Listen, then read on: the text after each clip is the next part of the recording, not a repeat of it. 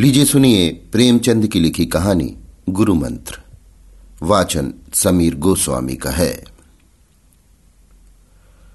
घर के कलह और निमंत्रणों के अभाव से पंडित चिंतामणि जी के चित्त में वैराग्य उत्पन्न हुआ और उन्होंने सन्यास ले लिया तो उनके परम मित्र पंडित मोटेराम शास्त्री ने उपदेश दिया।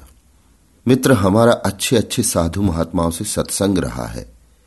ये जब किसी भले मानस के द्वार पर जाते हैं तो गिड़गिड़ाकर हाथ नहीं फैलाते और झूठ मूठ आशीर्वाद नहीं देने लगते कि नारायण तुम्हारा चोला मस्त रखे, तुम सदा सुखी रहो। ये तो भिखारियों का दस्तूर है। संत लोग द्वार पर जाते ही कड़क कर हाँक लगाते हैं, जिससे घर के लोग चौंक पड़े और उत्सुक होकर द्वार की ओर दौड़े। मुझे दो चार वाणियां मालूम है, जो चाहे ग्रहण कर लो। गुदड़ी बाबा कहा करते थे, मरें तो पांचों मरें।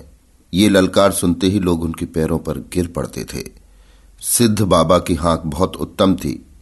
खाओ पियो, चैन करो, पहनो गहना, पर बाबा जी के सोटे से डरते रहना। नंगा बाबा कहा करते थे, दे तो दे, नहीं दिला दे, खिला दे, पिला दे, सुला दे। ये समझ लो कि तुम्हारा आदर सत्कार बहुत कुछ तुम्हारी हाँक के ऊपर है। और क्या कहूं, भूलना मत, हम और तुम बहुत दिनों साथ रहे, सैकड़ों भोज साथ खाए। जिस न्योते में हम और तुम दोनों पहुंचते थे तो लाख डांट से एक दो पत्तल और उड़ा ले जाते थे।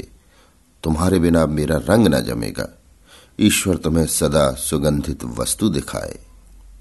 चिंतामणि को इन वाणियों में एक भी पसंद न आई। बोले, मेरे लिए कोई वाणी सोचो। मोटेराम, अच्छा ये वाणी कैसी रहेगी? ना दोगे तो हम चढ़ बैठेंगे। चिंतामणि, हाँ ये मुझे पसंद है। तुम्हारी आज्ञा हो तो इसमें काट छांट करो। मोटेराम, हाँ करो। चिंतामणि, अच्छा तो इसे इस भांति रखो, ना देगा तो हम चढ़ बैठेंगे। मोटेराम उछलकर, नारायण जानता है ये वाणी अपने रंग में निराली है। भक्ति ने तुम्हारी बुद्धि को चकमा दिया है। भला एक बार ललकार कर कहो तो देखे कैसे कहते हो। चिंतामणि ने दोनों कान उंगलियों से बंद कर लिए और अपनी पूरी शक्ति से चिल्लाकर बोले, ना देगा तो चढ़ बैठूंगा। ये नाद ऐसा आकाश भेदी था कि मोटेराम भी सहसा चौंक पड़े। चमगादड़ घबरा कर वृक्षों से उड़ गए। कुत्ते भूंकने लगे।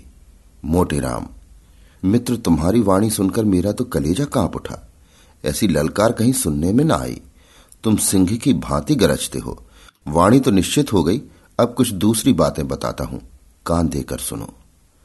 साधुओं की भाषा हमारी बोलचाल से अलग होती है। हम किसी को आप कहते हैं, किसी को तुम। साधु लोग छोटे बड़े, अमीर गरीब, बूढ़े जवान, सबको तू कहकर पुकारते हैं। माई और बाबा का सदैव उचित व्यवहार करते रहना। ये भी याद रखो कि सादी हिंदी कभी मत बोलना, नहीं तो मरम खुल जाएगा। टेढ़ी हिंदी बोलना, ये कहना कि माई मुझको कुछ खिला दे, साधु जनों की भाषा में ठीक नहीं है। पक्का साधु इसी बात को यों कहेगा, माई मेरे को भोजन करा दे, तेरे को बड़ा धर्म होगा। चिंतामणि, मित्र हम तेरे को कहां तक जस गावें, तेरे ने मेरे साथ बड़ा उपकार किया है। यों उपदेश देकर मोटेराम विदा हुए। चिंतामणि आगे बढ़े तो क्या देखते हैं कि गांजे भांग की दुकान के सामने कई जटाधारी महात्मा बैठे हुए गांजे के दम लगा रहे हैं। चिंतामणि को देखकर एक महात्मा ने अपनी जयकार सुनाई, चल चल जल्दी लेके चल, नहीं तो अभी करता हूं बेकल। एक दूसरे साधु ने कड़क कर कहा, अर धम, आए पहुंचे हम, अब क्या है गम।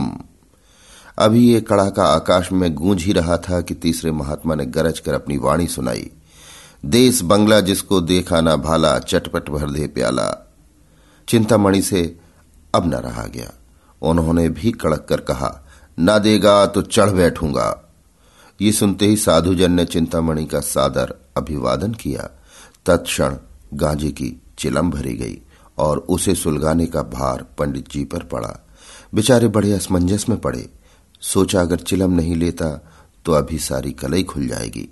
विवश होकर चिलम ले ली, किंतु जिसने कभी गांजा न पिया हो वो बहुत चेष्टा करने पर भी दम नहीं लगा सकता। उन्होंने आंखें बंद करके अपनी समझ में तो बड़े जोरों से दम लगाया। चिलम हाथ से छूटकर गिर पड़ी। आंखें निकल आई, मुंह से फिचकुर निकल आया, मगर ना तो मुंह से धुएं के बादल निकले, ना चिलम ही सुलगी। उनका ये कच्चापन उन्हें साधु समाज से च्युत करने के लिए काफी था। 2-3 साधु झल्लाकर आगे बढ़े और बड़ी निर्दयता से उनका हाथ पकड़कर उठा दिया। एक महात्मा, तेरे को धिक्कार है।